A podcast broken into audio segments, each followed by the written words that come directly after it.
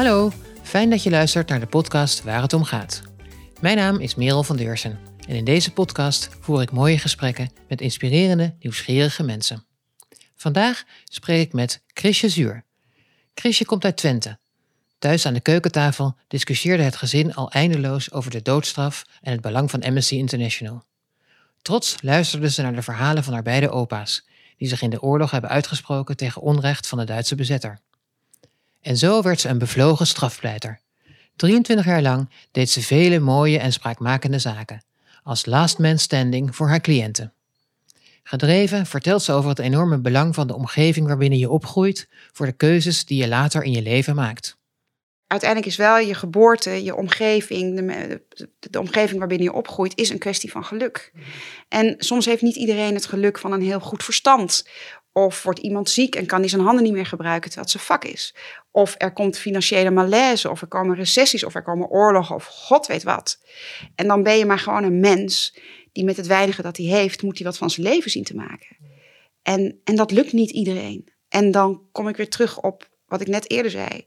Dan kan het soms zijn dat je in al die emotie, in al die wanhoop, iemand doodslaat. Of iemand mishandelt, omdat je je agressie kwijt moet. Niet zozeer naar die ander, maar omdat je agressie voelt en wanhoop en niet meer slaapt. Maar ook dat je bijvoorbeeld steelt of jat. Op haar vijftigste had ze genoeg van de polarisatie en verharding in haar vak. En nam ze een grote sprong in het diepe. Van strijdlustig en uitgesproken advocaat werd ze een wijs en rustig rechter. Een openhartig verhaal over de balans tussen ratio en gevoel. Over jezelf leren kennen en begrenzen. En over het altijd opstaan voor rechtvaardigheid. Luister mee en geniet van het verhaal van Chrisje Zuur. Nou, Chrisje, welkom. Fijn dat je mijn gast bent. Ja, dat ben ik graag, Merel. En uh, ik zou eigenlijk uh, willen beginnen met, uh, met je te vragen, waar kom je vandaan, Chrisje? Uit Twente. Ja. Tenminste, dat is dan ja, niet alleen geografisch. Ik bedoel, ik ben geboren ergens anders in het land.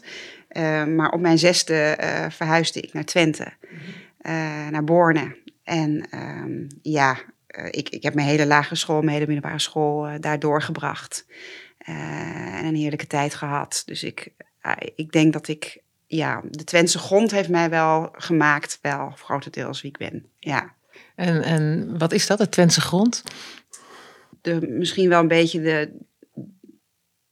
Ja, doe maar normaal, dan ben je, dan ben je gek genoeg, zeg maar. Gewoon een beetje met je beide voetjes op de vloer blijven staan. Ja, ja, precies. Ja. En een beetje ook wel kat uit de boom kijken misschien, hoor. Voordat je je helemaal uh, aan een ander uh, laat zien. Of uh, voordat je jezelf helemaal laat kennen, ja. En was jij ook zo'n meisje? Hoe, hoe was jij als klein meisje daar in Twente? Ja, volgens mij was ik wel redelijk op mezelf als meisje. Dus ik uh, toen nog las heel veel. Het is er bij mij wel uitgegaan, hoor, de laatste jaren, moet ik zeggen. Ja? Ja, te druk met uh, uh, mijn gezin en, uh, en, en, en mijn werk. Werk, ja, ja. Precies. Ja. En, en herinner je je nog, uh, toen, je, toen je klein was... Uh, wanneer bijvoorbeeld ooms of tantes aan jou vroegen op een verjaardagspartijtje... Chrisje, wat wil je laten worden als je groot bent? Um, nou, de vraag, uh, die herinner ik me... Ik herinner me niet meer concreet dat, ze gesteld, dat die gesteld werd... maar natuurlijk werd er wel op een gegeven moment nagedacht... en, en ging ik nadenken over, ja, wat wil ik worden? En toen was voor mij eigenlijk uh, jarenlang... De, dacht ik, ik ga geschiedenisleraar worden. Mm. Dat wilde ik heel graag worden. Ja. En wat was daarbij je gedachte dat je dat, dat, je dat graag wilde? Nou, ik was heel erg uh, beïnvloed en geïnspireerd door, door mijn geschiedenisdocent op de middelbare school. Die echt buiten de lesboeken om de meest fantastische verhalen vertelde. En heel veel kennis deelde. En, en dat op een hele mooie manier deed. Dat je echt aan zijn lippen hing. En ben je geworden waar je toen van droomde? Nee. Nee.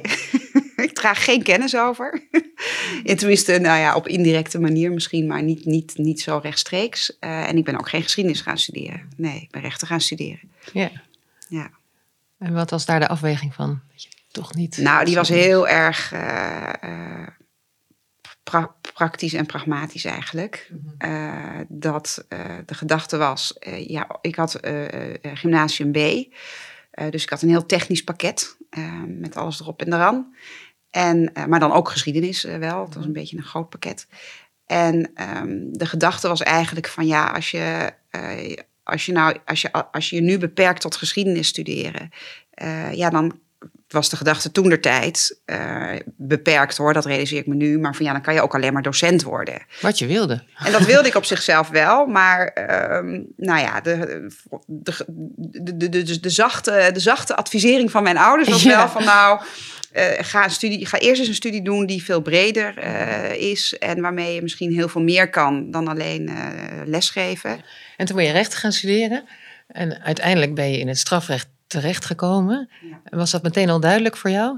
Dat dat was waar je passie lag of waar je mm, verder in wilde? Nou, um, half, nou ja, na, na, toen was de studie nog iets anders ingericht. Daar had je één jaar je propeduizen en dan uh, uh, kreeg je je basisdoctoraal. En toen kreeg ik wel wat meer vakken strafrecht. En die vond ik wel heel fantastisch. Um, maar toen was opnieuw de afweging... Ja, als ik me, toen wilde ik eigenlijk strafrechtelijk al meteen afstuderen. Uh, en toen uh, was eigenlijk weer opnieuw een hele praktische instelling... Uh, van nou nee, uh, studeer nou civielrechtelijk af. Ja. Dat houdt nog steeds opnieuw nog de meeste opties open met je rechtenstudie. En als je dan nog steeds strafrecht wil doen... dan ga je dan nog strafrecht uh, afstuderen. Uh, en dat heb ik dan wel gedaan. Dus ik, ben, ik heb mijn civielrechtelijke uh, uh, studie gedaan. Daar ben ik in afgestudeerd.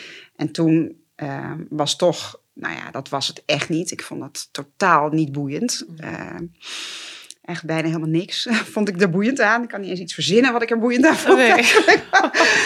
en, uh, dus daar heb ik me wel doorheen geploegd. En... Um, En toen, uh, en toen uh, ben ik de, alsnog de strafrechtelijke afstudeerrichting gaan doen in Leiden. Ja, en dat vond ik fantastisch. Ja, ja welk vak het ook was. Of het nou criminologie was, of uh, materieel strafrecht, of strafvordering. En wat was het wat je, elk vak wat je, wat je raakt daaraan?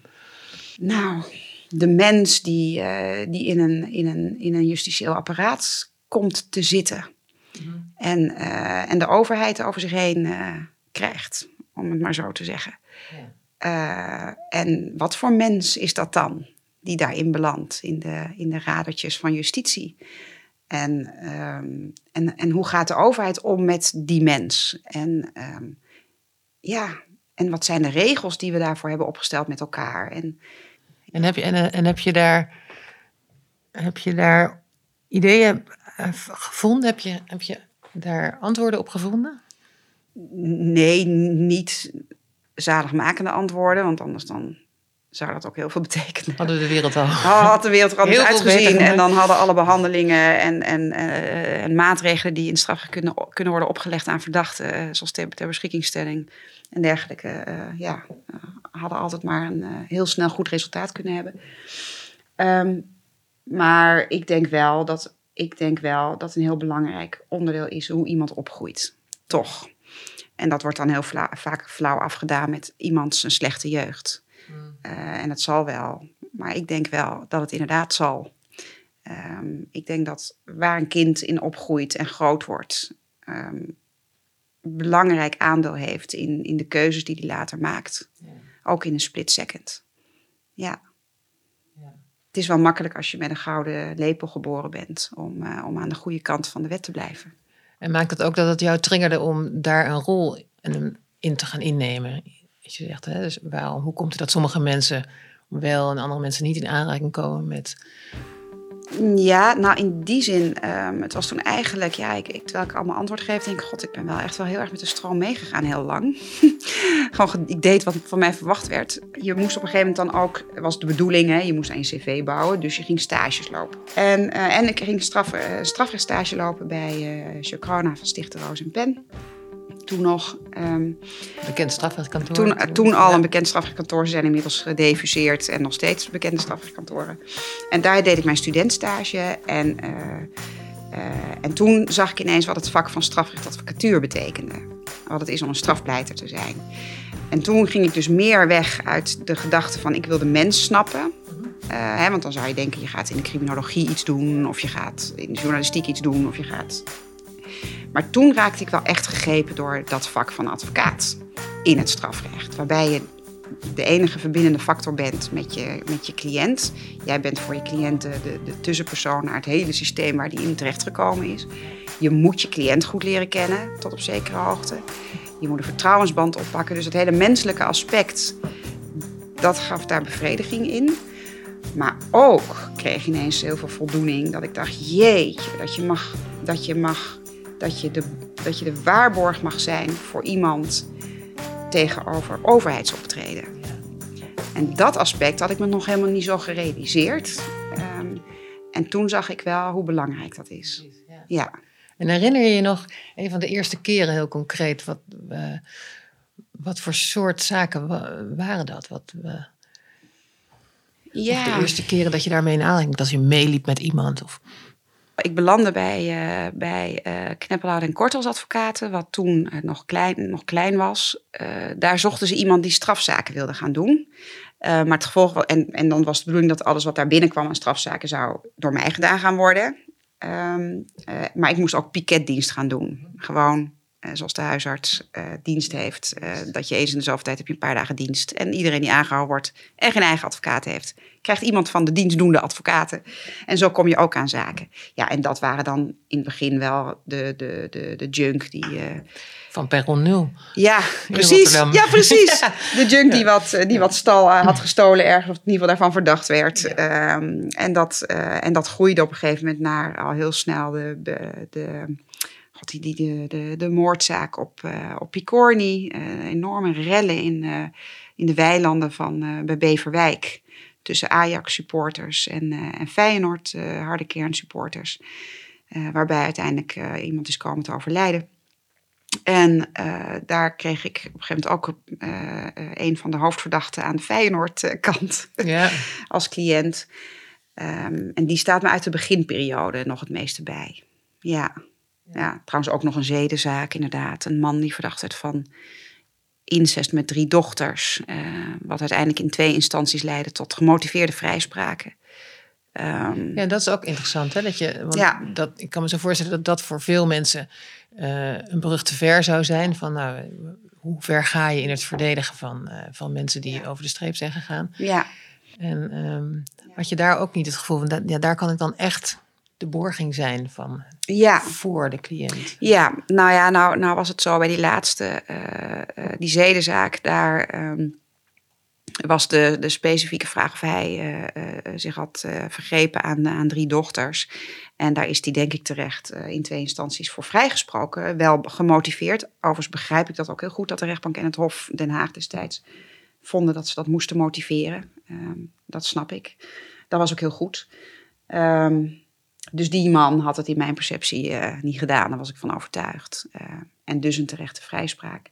Maar daar zie je wel aan dat het... Ja, je moet wel allerlei hiccups ook voor jezelf nemen. Van jeetje, hier wordt hij van verdacht. En uh, nou, als hij dat wel gedaan heeft... Uh, dan moest je wel... Wat je leerde wel heel van? snel ja. als jonge advocaat om bepaalde verdenkingen los te koppelen. En daar toch zo professioneel mogelijk naar te kijken. En dan ben jij soms een van de weinigen... Ja. Die er nog naast diegene staat. Ja, ja. ja ik, ik ben de weinige. Ja, ja de enige. Ja.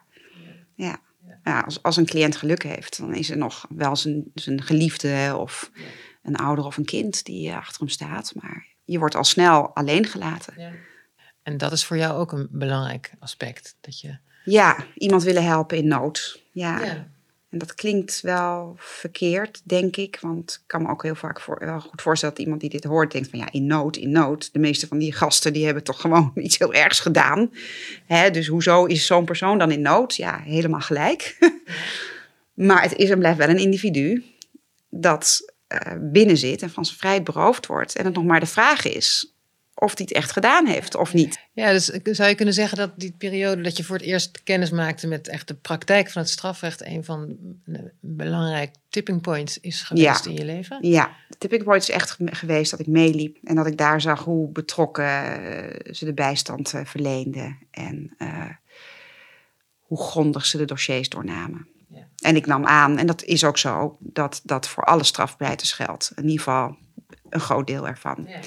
Ja, het zijn toch bevlogen mensen uh, die de dossiers grondig doornemen. Die goed in staat zijn om met hun cliënt uh, een band op te bouwen. Um, en, en, en een hele menselijke inborst hebben. Ja. Ja. Ja. Ja, ik ben dol op strafrechtadvocaten. Ja.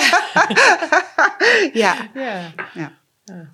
En zijn er andere momenten in je leven geweest die je zou kunnen uh, typeren als tipping points, die bijvoorbeeld de balans op een bepaalde manier hebben veranderd of gewijzigd?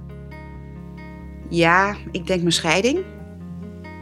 Dat is denk ik wel een, dat is wel een belangrijk punt, uh, moment in, in tijd geweest. Omdat ik uh, met, uh, met jonge kinderen er uh, uh, ja, toch, toch, uh, ja, zonder dat ik dat uh, wilde, alleen voor kwam te staan.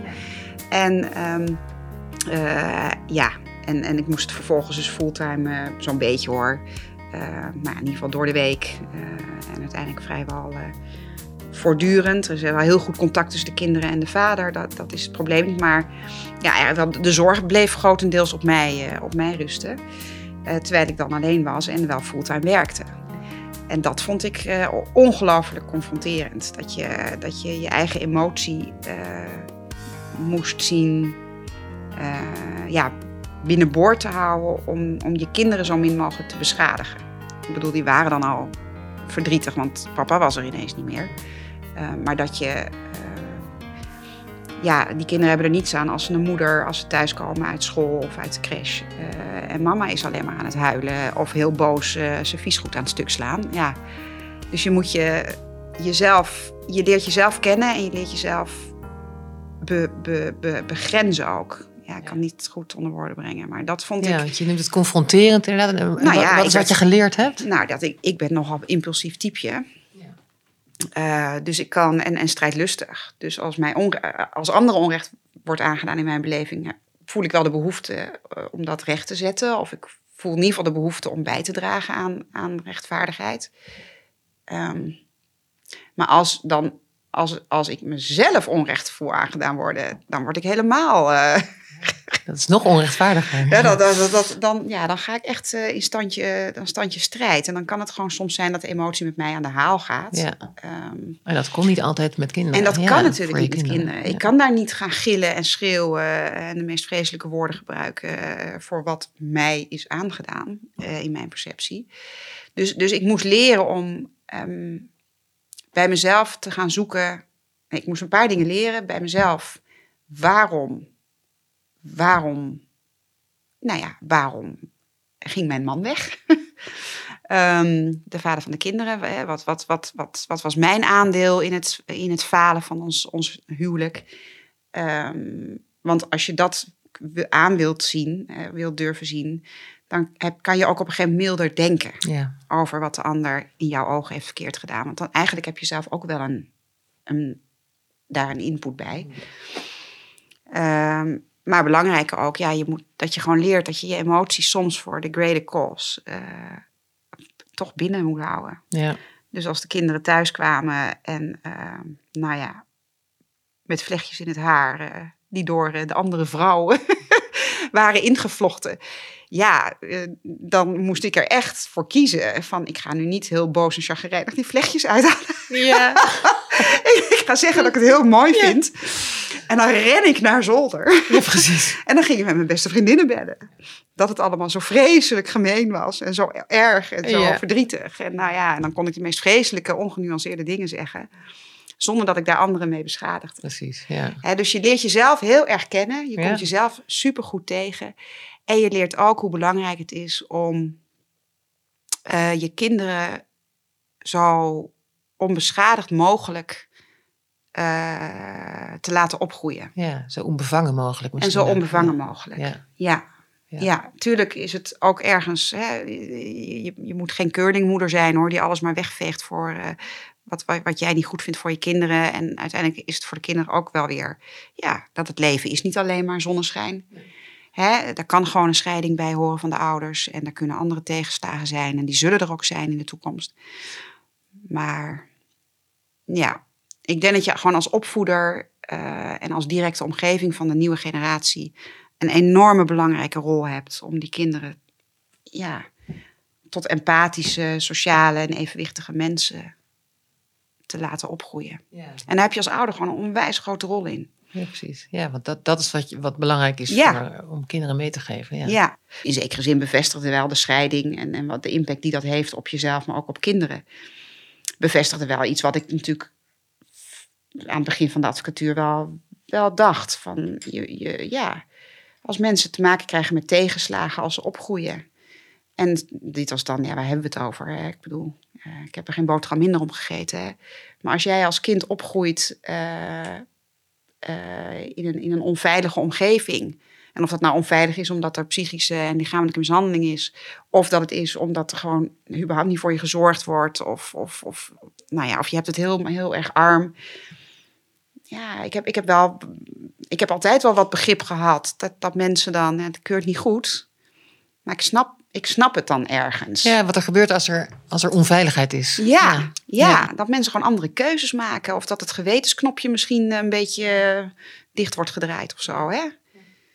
Ja, en dat is misschien dan ook dat je, dat je daar altijd bovenop hebt gezeten... om ook die veiligheid ja. voor je kinderen te kunnen blijven ja, ja, bieden. Ja, ja, en, dat, ja. Dat, en, en dat, dat ze altijd een luisterend oor hebben. En dat ik heel erg hoop... Um, maar ja, ze vinden mij waarschijnlijk een veel te grote tantebedje af en toe. Ja, mam, nu weten we het wel. Uh, maar dat ik, ik, heb, ja, ik hoop heel erg dat als ze dingen doen die gewoon niet kunnen... of, of, of, of in, de, als ze in de problemen raken... dat ze in ieder geval weten dat ze, dat ze naar me toe kunnen komen. En dat ik ga proberen met ze het op te lossen.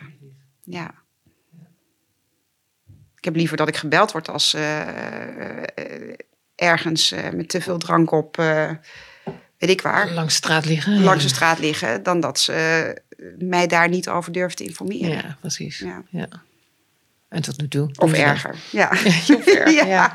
Ja. Ja.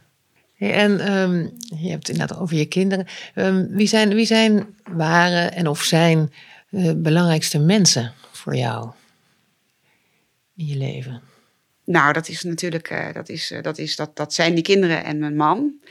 Maar ja, uiteindelijk natuurlijk ook mijn ouders. Ja. Uh, en, mijn, en um, uh, mijn broer en mijn zus. Dat zijn gewoon mensen, dat, zij, dat is eigenlijk de, de, de meest dichtstbijzijnde ring. Omdat zij, ja... mij natuurlijk mijn hele leven lang al kennen zo'n beetje. Mm-hmm. En, en, en, en zij mij de veilige omgeving hebben gegeven... Waar, waarbinnen ik, nou ja, in ieder geval ben geworden wie ik nu ben. Yeah. En ik ben best tevreden met wie ik ben. Yeah. Hè, dus uh, ja, zij, mijn ouders hebben mij uh, uh, hulp, ja, hulpvaardigheid en dienstverlening... en maatschappelijke betrokkenheid bijgebracht. Ja, want hoe, hoe merkte je dat vroeger thuis? Heel veel discussies over ja? wat er in de samenleving gebeurde. Aan tafel bijvoorbeeld? Aan tafel. Of, uh, waar, waar, waar discussieerden jullie zo over? Oh, over de doodstraf, wel of niet. En over uh, uh, het belang van Amnesty International. En uh, over um, de Koude Oorlog en de val van de muur. En, en, en over alles en nog wat. Het kwam allemaal op tafel. Maar ook op, over kleine dingen hoor. Dingen die op school niet goed gingen of onrechtvaardig waren. Ja. Of, of, of niet juist. Of hoe je daar dan mee omging. Ja. Ja. En wat je deed was dus al opstaan voor rechtvaardigheid. Of, of tegen onrechtvaardigheid. En van, ja, dat wel. Van, van, van, wie, van wie kwam dat? Nou, ik heb echt geen idee. En dat je ouders of je, je grootouders misschien. Waar komt dat vandaan? Nou, dat, ja, dat vind ik lastig. Dat ik daar heel veel mee had met recht en onrecht... Dat op zichzelf weet ik niet of dat nou bij mijn ouders vandaan kwam of uit mijn familie. Maar wat wel, uh, wat wel denk ik in de familie zit, is, is je op een gegeven moment verzetten tegen iets uh, wat je niet fair, wat je niet fair vindt of wat je niet eerlijk vindt of wat je niet rechtvaardig vindt. Mm-hmm. Hè, dus, uh, en, en dan, maar ja, dat, dat weet ik niet en ik vind het ook een hele moeilijke vergelijking. Maar mijn, mijn beide opa's die hebben uh, op hun eigen manier in de oorlog... Uh, als jonge mannen met jonge gezinnen... Uh, op hun eigen manier zich verzet tegen de Duitse uh, bezetter. Mm-hmm. Um, en daar ben ik wel heel erg trots op. En het, ik denk wel dat dat hun, hun een karaktereigenschap van beide opa's is geweest. Van, dat je je uitspreekt en dat... Uh, kan niet bommen of dat dan de Duitse bezetter is... en of je tegen de muur gezet kan worden. Uh, maar uh, als die Duitser iets doet wat je niet bevalt... bij een dorpsgenoot, dan zeggen we er wat van. Ja, want wat, wat herinner je? Het was voorvallen die, die verteld werden over wat je... Nou, mijn ene opa, die heeft, die heeft, die heeft daar, daar pas in de laatste jaren van zijn leven... Uh, maar die, heeft, die is ruim negentig geworden, uh, kwamen er wat verhalen boven...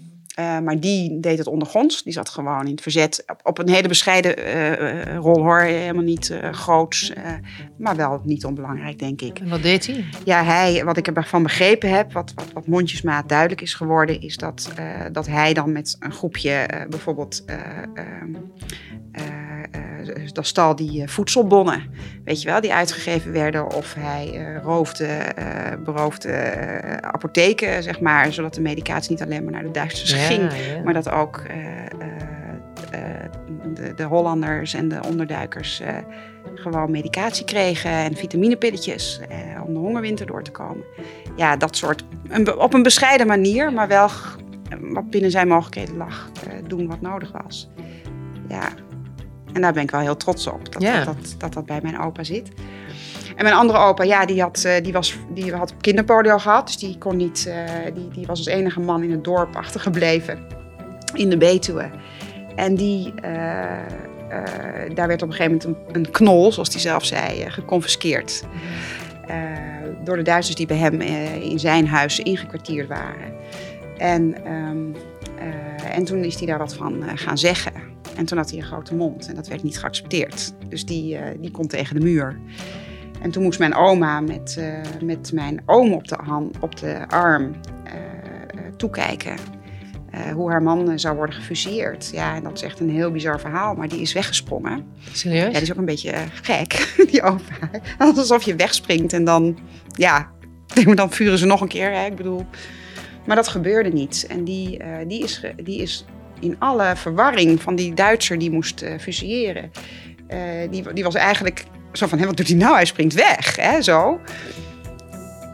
En daar, daar, dat heeft hem gered. Want uh, op dat moment is de, uh, de commandant die ingekwartierd was, die kwam, uh, die kwam naar buiten lopen. En die zei, stop, uh, komt u mee naar binnen. Uh, komt u mee naar binnen. En... Uh, Die nam mijn opa mee naar binnen en die had net een brief gekregen dat Dresden was gebombardeerd. En dat hij zijn gezin kwijt was geraakt, deze Duitse commandant. En die zei, ik weet nu wat het is om je gezin te verliezen, u kunt gaan. Ja, dat, is, dat zijn verhalen, dat, uh, dat uh, is ongelooflijk, maar ja. Ja, en ook heel mooi, je, je had het net over uh, dat je het belangrijk vindt dat je je kinderen empathie bijbrengt. Mm. En dat deze Duitser ja. dat dus ook voelde op dat moment. Ja, die Duitser die, die kreeg op dat moment, was zijn, werd zijn levensles geleerd. Van wat ben ik hiermee bezig? Wat ben ik hier aan het doen? Wat, wat zijn we aan het doen? Wat, wat, wat doet oorlog? Wat, wat is dit? Ja. En hij kon dus kennelijk zijn eigen rouw en zijn verlies meteen omzetten in... Maar ja, dat ben ik dus nu. Ik ben dat andere gezinnen aan het aandoen. Dat moet ik niet doen. En dat is wel... Ja, dat toont ook het menselijk gezicht uiteindelijk. Toch ja. ook van deze, van deze Duitse man. Ja, precies. Ja. Jeetje, deze twee verhalen wat van jou, voor allebei, beide opa's. Ja. Wat, zegt dat, wat zegt dat over jou, over hoe jij nu in het leven staat? Nou, ik weet niet of ik zo uh, dapper ben hoor. Dat, uh, dat geloof ik niet. Maar um, dit, dit, dat zul je ook nooit weten. Ik, ik wanter altijd een beetje mensen die zeggen, ja, dat zou ik ook doen.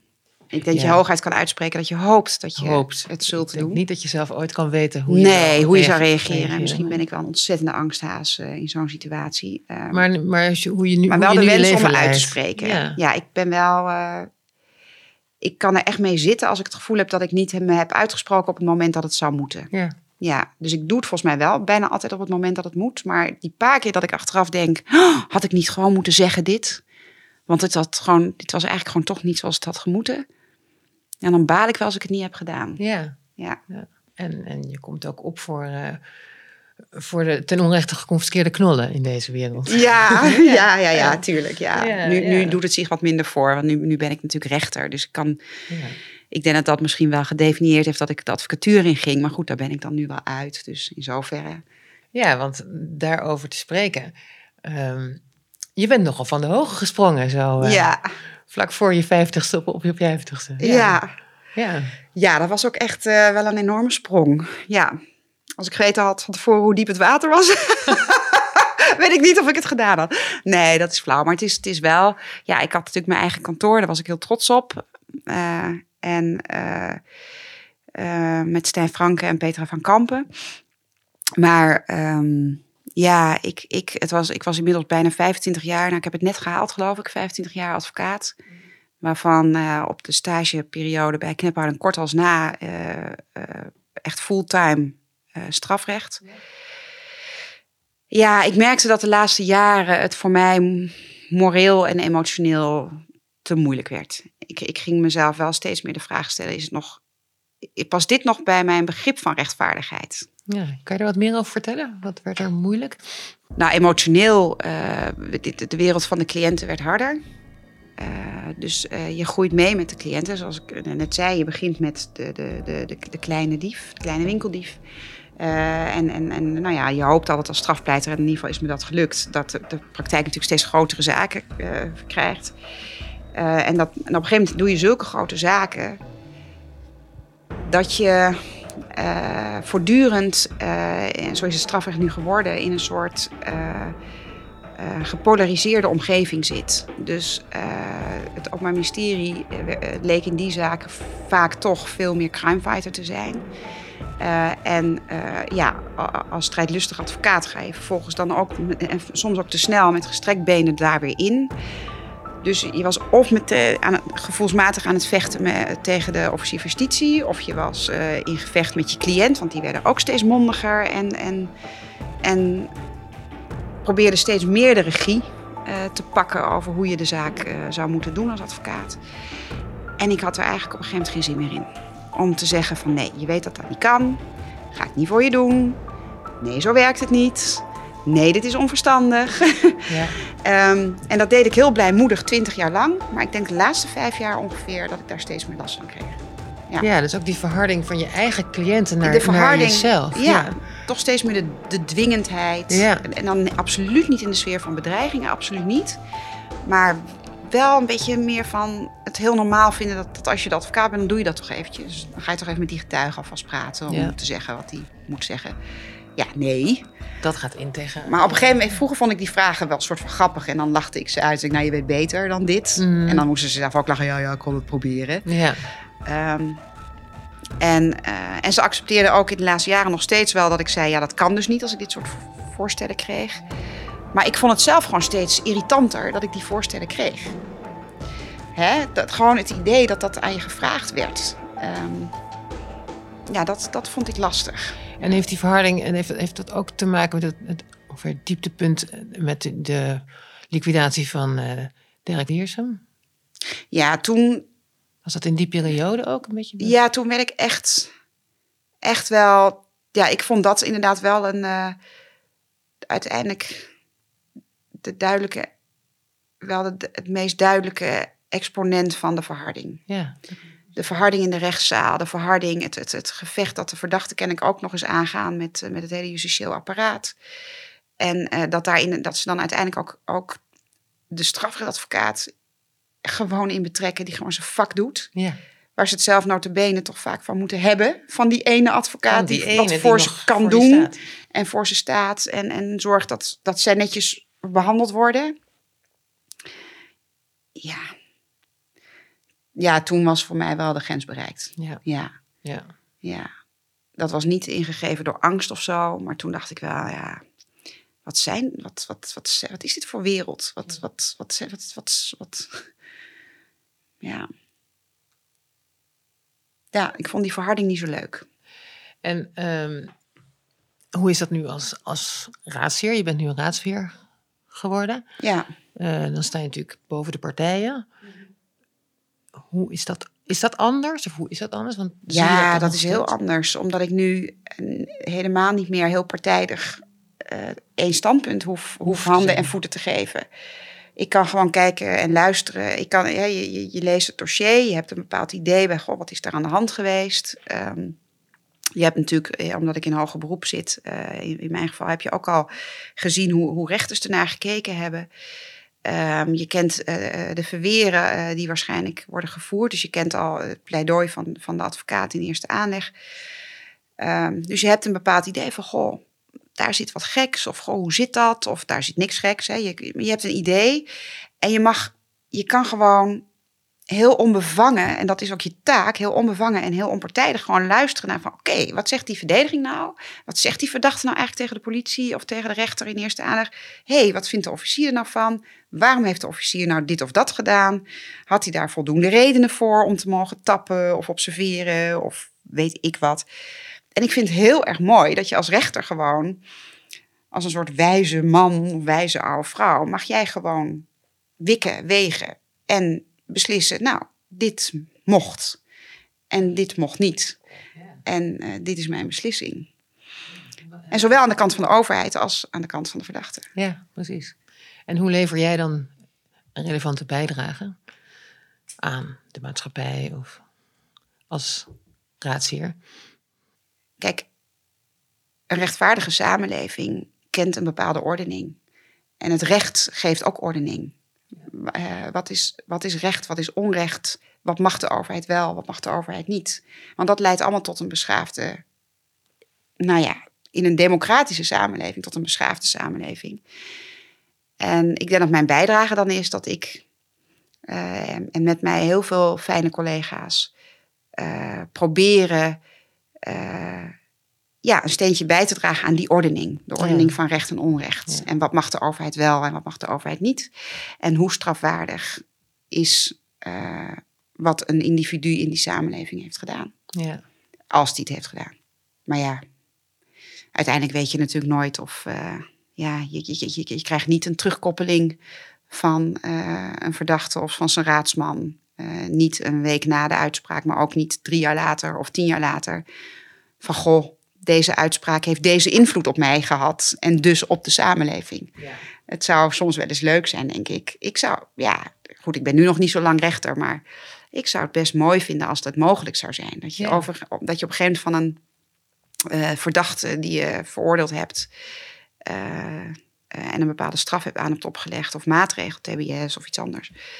Ja, het zou heel mooi zijn als die na, na een jaar of tien in alle eerlijkheid met zelfkennis zou willen zeggen... Nou ja, want daar leer je denk ik ook van als rechter. Van ja, dit heeft het met mij gedaan. Ja. En ook als het helemaal niks heeft gedaan. Van nou ja, het was prima, maar die paar jaar gevangenisstraf... die heb ik gewoon uitgezeten. Dat was het dan, ja. ja. Dikke vinger drie bier. Toen ik weer verder gegaan. En uh, ik heb in de gevangenis, dank u wel, hele fijne contacten opgedaan. Precies. Ja, um, ja dus dat, dat is dan... Ja, je, je, je doet het met... met Ja, je probeert het zo oprecht mogelijk en integer mogelijk te doen... in de hoop dat het iets oplevert. Maar ja... Je weet nooit zeker of dat uiteindelijk echt iets voor de samenleving oplevert wat jij hebt gedaan. Maar tot nu toe, je bent het nog niet zo lang, is het, is het uh, de hele diepe sprong wel waard geweest? Ja, ja, ja. Want het was een diepe ja, sprong, Het hè? was een hele diepe sprong, ja. ja. Wat was er vooral uh, heftig aan die diepe sprong? Nou, het is ontzettend heftig dat je weer uh, de jongste bediende bent. En dat je, uh, ja, als je zelfstandig advocaat bent al, al, al twintig jaar van de vijfentwintig, nou, wat zeg ik, tweeëntwintig van de vijfentwintig... en je, hebt, uh, je, al, je bent al tig jaar uh, je, je, je, je, je, je, de partner binnen, binnen een kantoor. De baas, zeg maar, een van de bazen. En je zit uiteindelijk in je eigen kantoor. Dan gaat niemand mijn stukken meer corrigeren. Hè? Ik bedoel, ze kunnen heel slecht zijn, daar gaat het niet om. Maar dat weet ik dan niet. uh, maar die worden niet gecorrigeerd. Maar als jij in opleiding gaat, op je vijftigste... Ja, dan ga je echt weer een opleiding. En heeft het jou ook een, uh, wat heeft het gedaan met jou als mens dat je weer helemaal onderaan moest beginnen en weer moest leren? En maakt je nou, dat, maakt je maakt je wel, dat ja, nederig? Of ja, het maakt, maakt je dat... wel, het maakt je wel nederig. Ja, ja, ja ik ben en mijn, mijn, zekere, mijn zekerheid in mijn uh, attitude als advocaat was ik wel uh, vrij snel kwijt, zeg maar. Ja. En ik vond het echt wel een ding om, om van advocaat rechter te zijn, ja. Ja, omdat ik zo uitgesproken was als advocaat, denk ik. En is dat dan ook een, juist een... een iets, zo, zo rustig iets... en wijs en, en stil moet je zijn als ja, rechter, hè? Die nederigheid ja. dient misschien ook wel ergens toe ja. als, als rechter straks weer. Ja. Ja. ja, de overstap naar de rechterlijke macht heeft eigenlijk hetzelfde effect gehad als mijn echtscheiding. Een stukje introspectie in, uh, in wie ben ik en hoe... Hoe verhoud ik mij tot een ander en, en, en wat voor taal gebruik ik eigenlijk? En je moet je impulsiviteit onder controle houden. En je moet, je moet, je moet leren als rechter wel heel erg uh, dat je niet acteert op impuls. En dat je niet acteert op uh, gevoel alleen. Het fijne is wel als rechter, en dat vind ik ook heel mooi aan het vak... is dat je je heel erg mag baseren op de... Je moet je baseren op de feiten... Um, en vervolgens mag je daar wel je laagje gevoel laten spreken als je het hebt over de overtuiging. Ja, ja. Ja, en dat vind ik zo fantastisch. Dat je gewoon um, tot een, een vrijspraak kunt komen... terwijl je met elkaar in raadkamer vaststelt... ja, het wettig bewijs is er. Maar voelen we het ook? Ja. overtuigt het ons. En Mooi dan mag dat, je vrijspreken. Ja, dus je, is niet het is, alleen maar... Uh, nee, de balans zit in de rechterlijke macht. Ratio's. Ook heel erg ratio en gevoel. Maar wel eerst die ratio. Dat wel, als basis. Ja. Als basis. Ja, want anders dan krijg je vooroordelen. En we moeten niet beslissen op vooroordelen. In zo'n samenleving wonen nee. wij niet. Nee. Nee. Nee. nee. Mooi is dat, om te ja. constateren. Ja. ja, en dat vind ik er zo mooi aan, aan ja. de overstap.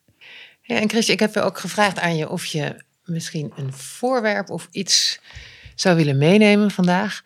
Um, waar je iets over kan vertellen, iets wat jij raakt. Wat er voor jou toe doet.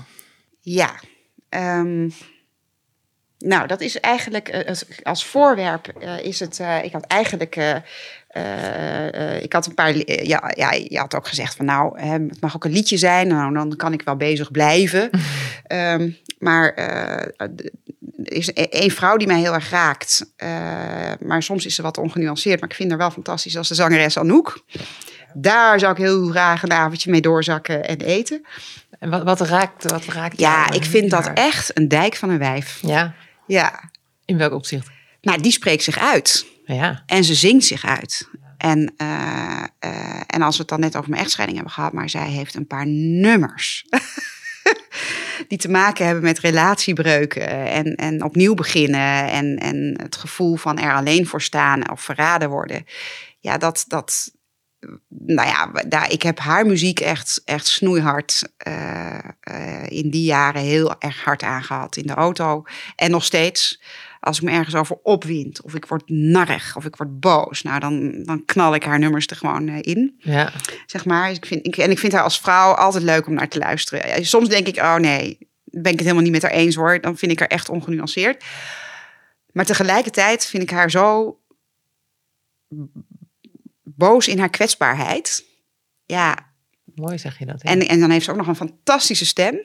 Nou, zij raakt mij echt als vrouw. Uh, maar ook als zangeres. En in haar teksten. En in haar, haar impulsieve uh, explosie die ze kan hebben. Ja, dat vind ik, dat vind ik wel herkenbaar soms. Maar goed, dat is Anouk. En verder was er nog een liedje Telegraph Road van de Dire Straits. Dat is voor mij een soort leeflied. Um, omdat ik, nou A vind ik het... Vooral de tekst vind ik prachtig, maar ook de melodie. Um, en het gitaarspel tussendoor. Maar om Telegraph Road ook een beetje terugkijkt naar... Um, uh, ik besprak dat nummer eigenlijk al, al na mijn studie... toen ik een tijdje, of tijdens mijn studie, een tijdje in Parijs uh, studeerde met, met vrienden. Ik luister nog steeds heel graag naar... omdat het mij heel erg met de benen op de grond houdt. Het gaat heel erg over de... de, de, de, de, de, de volgens mij is de mijnwerker, de, de arbeidersklasse... Die, uh, die, niet, die niet rijk hebben, die tegenslagen leren kennen. En toch maar zich door het leven moeten zien te slaan. Ja. Uh, um, met verdriet en emotie. En dan ook nog elkaar moeten zien te troosten. Uh, van we moeten door en dat kunnen we best. En het komt goed. Uh, ja, ik, dat, dat nummer emotioneert mij ook uh, enorm. Dus, en heeft mij wel een soort leidraad uh, is voor mij wel vandaar, daar Om, zit Omdat het je het herkent of daar zit het belang? Nee, ik herken het niet. Dat zou, ja. dat zou heel oneerlijk zijn. Want ik ben wel met, met uh, uh, bemiddeld opgegroeid. En heb het ook uh, boven goed. gemiddeld goed. Ja. Uh, maar het, ik, het, ik vind dat dit nummer onder andere uh, maakt duidelijk... dat je daar uh, van bewust moet zijn... Dat, je, dat, je, dat, dat, dat, dat, dat jij dan geluk hebt gehad. Ergens ook. Natuurlijk heb ik ervoor moeten werken. Ik heb moeten werken voor mijn baan. Ik heb die opleiding moeten afronden voor mijn baan. Ik, ik, elke cent die ik verdien moet ik hard voor werken. Dat is geen geluk. Je moet ook hard werken. Maar uiteindelijk is wel je geboorte, je omgeving... de, de, de omgeving waarbinnen je opgroeit, is een kwestie van geluk. En soms heeft niet iedereen het geluk van een heel goed verstand. Of wordt iemand ziek en kan die zijn handen niet meer gebruiken terwijl het zijn vak is. Of er komt financiële malaise, of er komen recessies, of er komen oorlogen, of god weet wat.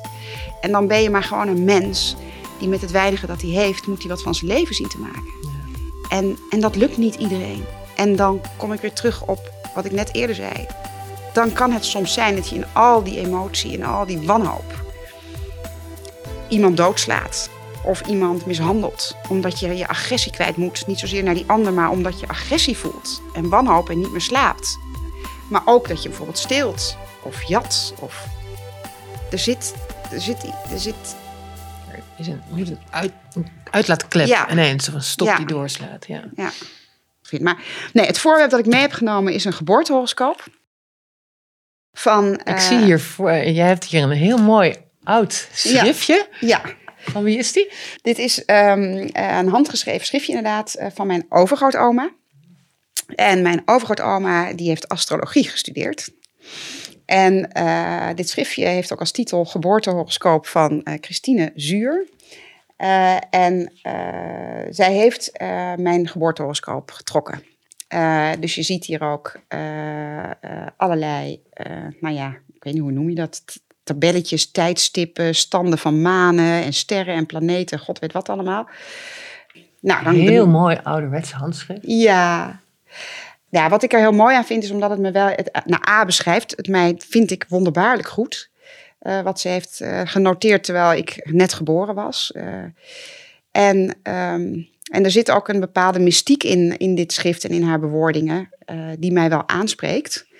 Uh, nou, alleen al een zin, astrologie is een wetenschap van waarschijnlijkheden, de planeten stellen, zetten slechts de neigingen die wij in ons hebben in werking. Zij zetten ons aan in een bepaalde richting, maar dwingen niet. De menselijke wil staat boven hun invloed. Nou ja, goed. En uh, zulke soort uh, zinnen uh, staan erin. Uh, in. En uh, haar laatste zin van dit uh, boekje is, uh, of dit schriftje is, en die zin speelt, ik denk wel honderd keer per jaar door mijn hoofd. Um, uh, de levensles zal geleerd worden. En dat vind ik Uh, zo mooi dat, dat zij, terwijl ze mij niet gekend heeft uh, lang, want uh, toen ik een paar jaar oud was, stierf ze al. Um, maar dat zij kennelijk op grond van uh, haar trekken van mijn horoscoop en de standen van de planeten uh, het vertrouwen erin heeft dat ik de levensles zal leren. Um, en ik hoop alleen maar dat ik daar inderdaad mee bezig ben met het leren van de levensles. Uh, En wat uh, daar ook in staat is uh, uh, bijvoorbeeld, en dat vind ik dan ontzettend grappig, omdat ik denk dat dat heel juist is. En dat kan ze niet weten, want ik was echt maar een peuter of dreumes toen ze stierf. Is dat, uh, dat ze heeft geschreven, uh, haar karakter wordt gekenmerkt uh, door een gevoelige ondergrond, waarin aanwezig is een opmerkelijk besef voor rechtvaardigheid en een grote mate van vredelievendheid. Ze zal een type zijn dat moeilijk onrecht kan verdragen, geneigd zal zijn zich te gaan oriënteren op geestelijke en wijsgerige gebieden en de behoefte zal tonen om een stabiele levensbeschouwing op te bouwen. Nou, dat laatste dicht mij uh, intellectuele kwaliteiten toe die ik misschien niet heb, maar dat eerste... Dit is wel spot on, hè? Ja. Dat is prachtig. Ja, dus dat vind ik, uh, ja, dat, ook dat emotioneert mij wel. Nou, tenslotte, Chrisje. Ja. Als je weer eens even terugdenkt aan dat kleine Chrisje daar in Twente. Mm-hmm. Die daar een beetje beschouwend op zichzelf ja. was. Ja. Wat zou die kleine Chrisje van toen nu aan de grote Chris willen zeggen? Je hebt het goed gedaan. En uh, ja, leer nog even wel wat minder snel impulsief te zijn. En, en ja, hou, hou de rust vast uh, op momenten dat het nodig is. Um, Maar wel, ja, ik denk dat de kleine Chrisje wel trots zal zijn op de grote Chris. Ja. Nu, ja. ja. ja. Mooi. Ja.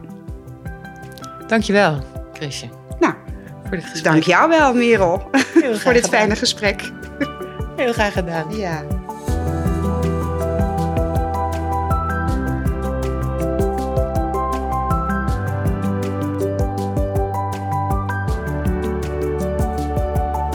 Dit was de twaalfde aflevering van de podcast Waar het om gaat, met Chrisje Zuur als gast. Mijn naam is Merel van Deursen en ik maak deze podcast samen met Hidde Bruinsma.